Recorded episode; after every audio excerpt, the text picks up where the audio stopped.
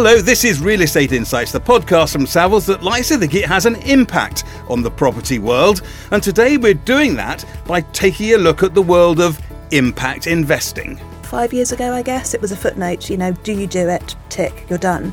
Now everyone wants to understand do you do it, but how do you do it? And what is your strategy for maximising the returns from that area? And doing it is one thing, measuring it another. So we'll be asking whether anyone's worked out the right metrics yet. There's a lot of scorecards available for people who want to, to look at that. However, my personal view is it's moved on from there, and that is just the starting point to what is going to be the longer term benefit. And actually, the, the, the real impact is going to be the sustainability of that income and the use of that building going forward. I'm Guy Ruddle, and with me in the studio today are Simon Hope, who's head of global capital markets at Savills. Morning, Simon. How are you? In good shape, thank you. Nice to see you again. Lucy Winterburn is a director of investment at Savills Investment Management. She's currently responsible for well, we before we started recording this, I said 650 million pounds of assets under management, but we'd got to 750 before we pressed record. Are we staying at 750 or are we going? Probably a good level. Yeah. Okay, 750 million pounds of assets under management is what Lucy is responsible for. And Alex Moss is the director of the Real Estate Research Centre at Cass Business School. Alex, welcome to you. Thank you very much. Hello. Uh, now, let's start then with a nice simple question. What is impact investing? Does anybody want who wants to have a go at what impact investing is, Alex? Well, from my point of view, I think impacting investing is very important, but has to be seen within the whole context of the new ESG framework that we're looking at. So it's very much a, a holistic approach to the impact you have on the surrounding environment, about the longevity of the asset, the impact you have on everything, including the financial returns. Historically, the property industry has been very good at focusing purely on financial returns. People are now looking at the impact that building has on the surrounding environment, on the people who occupy the building, as well as the financial returns. So for me, that's what impact investing is all about. So, you know, you've already slipped in a, a three letter abbreviation there of uh, ESG, which is environmental, social, and governance. What does it all mean? I, th- I, think it's just a, a, new way of looking at, or, or, another facet to owning assets fundamentally. And whereas before, as Alex, Alex, said, we, we were looking at purely financial returns, really, in terms of did it make did it make sense to own that asset? Was it going to deliver the financial returns we were looking for? I think we're now all being called to think a bit more holistically about how we own assets, what what that what impact that asset is going to have, um, and whether it's going to be, it may be right today, but is it going to be right in 10, 15, 20 years' time? So it's the, the longevity of an asset and whether it's, it's going to be right for, uh, as an investment in the future and not just today. And which is a nice way of looking at it, but it, you know, you could look at it the other way round, and that is that funds, trusts, etc., are expected to now be able to say we are sustainable. They can't really get away with not having one, Simon. No, I think investor values are definitely shifting towards su- sustainable uh, investment solutions. There's also research which MSCI took out uh, did in back in 2017 um, that, that, suggests there's a correlation between share price performance um, and, and, how company scores from an ESG perspective. So that's around decision making, that's around governance, exec pay.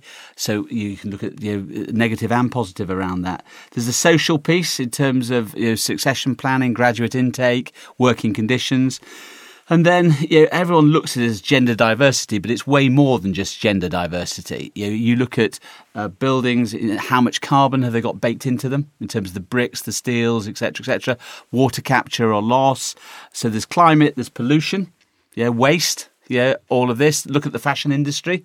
Yeah, how much how much of that uh, uh, of that throwaway fashion ends up in landfill? All of these questions. Is it relevant? Ask the young ask the young. It's highly relevant. Well, yeah, you could ask the young, but actually, more maybe sort of close to home, you ask the investors. 550 odd million pound, uh, billion pounds is invested in impact investing methods. Mm-hmm. But that's in total. Only 52 billion is invested in real estate in, in in that way. That's you know, so it's a, a, much smaller percentage, and and I just question whether real estate is sort of keeping up with everything with everything else in this area. Well, I, I, think it is because if you look at the numbers you just quoted, that broadly equates to the size of the real estate market relative to the investable market in terms of equities, private equity, etc., etc. And certainly, if you take account the incredible valuations of the technology companies at the moment. Um, but the point I would make about the investors is that nowadays a lot of the investors are driving this agenda, and unless you do have an idea of your impact investment strategy, your ESG strategy, you won't be able to access that capital capital. So it's gone from what you were saying earlier, purely a regulatory restrictive framework, which is what CSR was, towards um, very much a financial based uh, framework, such that you won't get the capital from the large Dutch pension funds. And if you do have a good strategy, then you'll be able to get cheaper debt, as we've seen recently with Great Portland and Derwent London. And we're seeing that definitely from the investment management side of, of life in terms of you know any pitches that we're going for, any new money that's coming towards us. The uh, ESG, but social particularly, is definitely um, at the top of the agenda in terms of people wanting to understand how you can make a difference, how you can differentiate yourself from another uh, investment manager in terms of being able to uh, invest that money and invest that money smartly so that they can um, say they're doing that that element of of uh, investing. So it, it it was so low down on the agenda five years ago, I guess. It was a footnote. You know, do you do it? Tick, you're done. Now everyone wants to understand: do you do it? But how do you do it? And what is your strategy for maximising the returns from that area? So let's talk then about that. Let's talk about how you do it. Thank you, Lucy. That's a perfect segue. Is it as simple as investing in ecologically good buildings, or is it sectors, or, or, or what is it? So, so you, you, if you extended real estate to include infrastructure, which you should, yeah, you you can look at the green energy uh, area, which is wind farms, which is solar panels, which is forestry. Um, so, uh, we, uh, as a house, Savills, you know, historic linkage you know, into the rural side of the business. A lot of the farmland sales last year were for afforestation rather than deforestation. Yeah, it's affecting a whole range of different areas rather than just the simple filing cabinet office building. Yeah, which local authorities are starting to say you can't just take that down. Yeah, you've got an awful lot of baked in carbon there. So think to the future. It, it, it's hitting a number of different areas rather than just pure thoroughbred real estate. There's only so much money that can go into wind farms and and, and, and forestry, though. What, what other sectors that are that are likely to benefit from this? Well, I, th- I, think when you talk about impact investing, it's part of this, one of these mega trends of urbanisation. So we were talking about repurposing shopping centres as one example, where you'd add health centres and you'd add sort of financial centres as well. Also, in terms of urbanisation, you have a great level of um, change within the people who are living there, senior living, um, health accommodation, etc., etc. So it's effectively, to Simon's point, the social fabric of society is changing, and the real estate world is changing to accommodate that change, which is where you get the the impact impact investing coming through. So, do you think in those areas where people are shifting from, say, investing in traditional office buildings to more stuff like social housing or life sciences, health centres, and, and, and all that sort of, are, are the values of those types of property going to go up? I think that's a tricky one because I think um, a, a, lot of the um, repurposing of, of, assets. We had a shopping centre in the home counties that was anchored by a Waitrose, Waitrose decided it was no longer fit for purpose, moved out. Suddenly, we've got a shopping centre where we don't have an anchor anymore. The only way we could make that centre work was by going for a planning application that built a load of flats over the top of it. And our new anchor was a health centre. And that's quite a fundamental change to how an asset operates, how an, how an asset works. Um, big tick for social impact, but a very very um, different way of doing things because fundamentally the flats were going to be sold off as uppers, and you're left with a with a, a, a surgery, doctor surgery, albeit a whizzy one, with um, on, on, a 25 year lease, but as a as a as a slice of an asset rather than the whole asset, and so that that then creates something that's a bit different to what we're used to as a as a traditional investor. Um, so it's hard to measure the, you know, the, whether the price is changing because of that. But does it mean that maybe it opens opens up more potential investors, perhaps, to, to new things if, if people are looking for assets. Yeah, I think which so. they can, you know, the other, the other thing is that the, the, the concept of an alternative investment. I mean, alternatives that were alternatives five years ago are no longer alternatives. You know, they are now mainstream. So we do now own hospitals, and we do now own um, doctors' surgeries and housing and uh, care homes, and you know, they're all things that people are very happy now to invest in. Whereas, you know, not that long ago, they were considered to be a bit sort of avant-garde and not the thing that you wanted to be in. And the, and the reason I think investors are keen to go into those areas, and you've seen this particularly in the last five to six years, is because they can see the long term structural growth. Whereas shopping centres have been around for, and supermarkets have been around for sort of 40, 50 years. They've had this long uninterrupted period. And now, because of e commerce and shopping changes, that's come to an end. Whereas, in fact, you can see huge demand over the next 20 years for these new alternative classes. But, but where you where you live, where you work, where you shop, um, we are demanding different things of those buildings now than we were 10, 15 years ago. You know, they are they are fundamentally different things. Whereas 10 years ago, if you, if a tenant was coming forward to buy, to take space in an office building, actually the prop the, the property guy was at the bottom of the pile and it was the finance director at the top who was making all the decisions. I think now that's that's shifted a bit because now people are very conscious that you need good people to work for, for, for your company. And therefore, if your building isn't fit for purpose um, and perhaps doesn't have those green ticks, um, people won't, won't want to be there. So they're going to lose their workforce. So there's this sort of whole thing around making our buildings work better and be better. So, so uh, linking the, the, the real estate piece into the life science uh, area, we're starting to see that come into the UK. Yeah, we've got four out of the top ten universities in the world. Yeah, it is Oxford for medicine, particularly, but but also economics and a number of other areas uh, in terms of physics. Cambridge Life Sciences, world leader, uh, UCL and Imperial, and so there are sizable uh, amounts of capital being allocated to these projects in the life science field. So, uh, but I, I know I, I was the one who originally mentioned life sciences, so it's my fault. But w- why is that impact investing? I mean, what, what what's impactful about investing in life sciences? So, so you're hoping that that, that, that, that one of these teams is going to crack cancer. One of these t- teams is going to crack cystic fibrosis, which it looks as though they are doing. You know, it, it, you look at the uh, VMIC, the vaccine company sponsored by government, um, you know, have gone into Oxford. You know, we need a vaccine to, to, to, to crack crack this coronavirus. What we haven't got to is how any of this stuff is actually, Alex, properly measured. Because, you know, it's easy to measure financial return. Yeah. It's much harder to measure this sort of stuff. Well, is anybody doing it? It is and it isn't. So if you look at the large pension funds, so so the whole point about this is the people with the, the greatest area of interest to here is the people with the longest, uh, with the greatest longevity of capital. So the long term pension funds are the people who are interested because they're investing for 30 years. So what they're looking at is specifically on an individual asset basis and a company basis, how sustainable is that business model? How sustainable is that building? And what is the impact of that building going to be, not just now and in two years, but in 20, 30 years' time.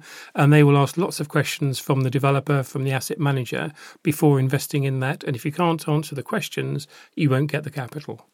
But is there a, you know, uh, metrics require uh, a, a sort of unit of measurement somehow? Uh, are there any units of measurement in this? Has anybody come up with a way of saying that gets 20 points. Yes, so so so there are a whole range within um, the sustainability side of it. There's things like GRESB and the rest of it. So there's a lot of scorecards available for people who want to to look at that. However, my personal view is it's moved on from there, and that is just the starting point to what is going to be the longer term benefit. And actually, the, the, the real impact is going to be the sustainability of that income and the use of that building going forward, and whether when you have to replace it, what sort of materials you're going to replace it with, etc., etc. So I, there are lots of benchmarks around, but I'm wary of actually just looking at a single figure for measuring these issues. Because of, I, I suppose I mean, there's a lot of nodding going on, and Lucy, the the you know, what Alex has tackled is the easy bit, which is because typical Alex, the, the, the, easy bit, which is you know sustainability and all that stuff. But you were talking earlier about how vital or how big an element social impact is in this. I mean, that must. I mean, you know, it would make my head ache to try and measure the social impact of a building or whatever. It, it's pretty tricky. um, and it's probably the hardest one to measure. I mean, we we subscribe to Gresby, and that's Sorry, what's to that? GRESB, which is the Global Real Estate Sustainability Sustainability, Plan. Benchmark, um, which is I think seen as, as a bit of a sort of market leader in terms of the way that you measure sustainability, and it's very very easy to measure how much gas. Electricity, water you use because you look at your your utility bills, um, and you can even talk about EPCs and whether you've got BREEAM or whether you've got a SKA Gold rating. You know, all those things are measurable, but your your social impact. I mean, I think as far as Gresby is concerned, it's more you have to put in the box um, examples of where you feel you've made a social impact. I'm not entirely certain how they really measure it, but you have to give examples of where you've done something that's got, gone beyond just your standard investment. And Simon, is that a problem? When Lucy says, "Well, you have to fill in some, write some words in a box and that sort of stuff," that's not proper measurement, is it? Uh, no, I, think if you if you split it between public and private, in, in, terms of the public markets, the private markets, there will come a time where where um, you, you you will need a scorecard for a building as to its you know its ESG rating, it, it, its its carbon usage, etc. etc. etc. Define liquidity, you know, speed speed and, uh, you know, and pace to turn into cash.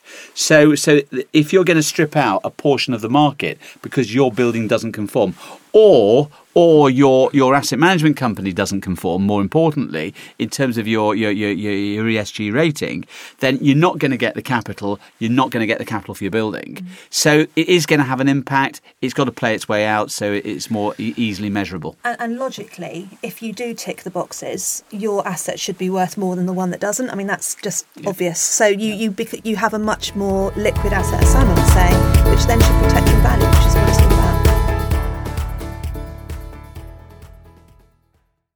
One thing we haven't talked about that much actually is existing buildings. You know, uh, Lucy, for you, for instance, you know, you, you you run a portfolio which has a lot of existing buildings. Uh, Are there moves to do things to those buildings to change them, or do you just accept that that side does that and we'll invest in other stuff that's more ESG? No, I don't. I don't think you can sort of pigeonhole assets. I mean, there are there are assets that are easier to make better um, from an ESG perspe- perspective than others. Um, so, single let shopping centre to a Sainsbury's, where they have control of their their repairing obligation and they pay you four checks a year. Unless Sainsbury's want to engage and do things to their building, there's very little you can do to make them behave in, in, a, in a better way, other than perhaps putting some clauses in their leases, maybe a green lease to encourage them to to uh, make alterations in a in a sustainable way. Um, where you have control of common parts, where you have a multi-let building, there is much more ability to try and then um, make differences to buildings. So on our portfolio, we only use green energy. So that's something that we've brought in as a as a standard across our um, portfolio. And working with our property managers, we you know we try and make sure that all of our budgets include an element of of trying to improve the ESG ratings of our buildings. And then I would say actually through development is the real way that you can make a difference. So when you have a building um, that is not fit for purpose anymore, like we had a building um, that was a 1930s um, massive shed, but it was it, it was north lit, it was low eaves height, it was full of asbestos. Well, that building needs to be brought down and replaced with a new building. So there are ways of absolute sort of degrees of, of um, ESG in, in owning assets, but I don't think you can say, well, I can do something on that one, but I can't do it on the other one. You've got to do the whole lot. in my experience uh, around this whole area of of you know ESG and everything, this is a world which is changing very very fast. Property is a world that changes quite slowly. Is there a problem there, Alex? Well, I, I, I, think what you say is true. However, a point that Simon made, the listed property sector changes very, very rapidly as well. And that tends to feed through to the unlisted sector and the direct property market. I would say there is a time lag. Uh, and that's why you see um, these issues arising far more for new developments than for existing buildings. But I think the property industry, having been, you know, relatively relaxed about the entire topic, say four or five years ago, is now coming very quickly up to speed and trying to address these issues as quickly as possible. You're either on the SG bus or you're not, and if you're not, then you're going to get left behind. So it's it's from from what I'm seeing in terms of both existing investors and new investors, they're all very keen on this, and they want to be seen to be doing it, and they want to understand how you are going to help them do it. And I think in terms of access to capital, you know, with the likes of um, BlackRock say um, we're not going to invest in you know in companies that don't conform, that aren't you know compatible with what, what the world wants. Is it a fad? No. Is it for real? Undoubtedly. Right. Well, that that's an excellent way, Simon, of drawing that uh, part of the conversation to a close. Now, time for the Savills standout statistic. You've all been warned. A little a little nugget of information or thought that just leaves people with a final sort of oh that's interesting type thing. Who's going to go first? Simon, why don't you go first? What is your Savills standout statistic today? In, in, in, in, the UK real estate market, the insurance companies are a significant part of it. Over a, over a fifth uh, of those insurance companies are developing impact funds to for, for their investor base. Alex? Um, so, because of the growth in urbanisation that we've seen, I'd like to remind people that 75% of the world's natural resources are consumed in cities. Wow, 75%. 75%. Lucy, what's your Savills standout stat? Um, it's not really a stat, but um, just listening to what we've all been saying today um, and knowing what the investor demand is, I'm absolutely certain that Savills Investment Management will be launching a social impact fund in the very near future. Ooh, we might have a story out of that. Guys, thank you all very much. I mean, that's just, it's such an enormous subject, and we could talk for hours and hours and hours. But uh, I hope we've covered enough of it and given people a flavour of of what it's all about. Thank you very much for being here and doing that for us. That's it for this episode of Real Estate Insights. Usually, I would just at this point say you could go to the research section of the Savills website for more information, research.co, uh, slash research. And you can, you can get all sorts of stuff there. But on this topic, you can go to other places as well. For instance, Lucy, the Savills Investment Management website has information, right? Yes, at savillsam.com. And Alex, Cass Business School? Yes, cass.city.ac.uk. If we've done nothing else today, we've read out a load of e- uh, uh, website addresses. That's fantastic. Thank you all again for being here. Uh, thank you very much for listening. If you want to become a subscriber to Real Estate Insights and you haven't already become one, you can do so using your usual podcast provider. In the meantime, thanks for listening, as I say. See you next time. This podcast is for general information only and should not be considered professional advice.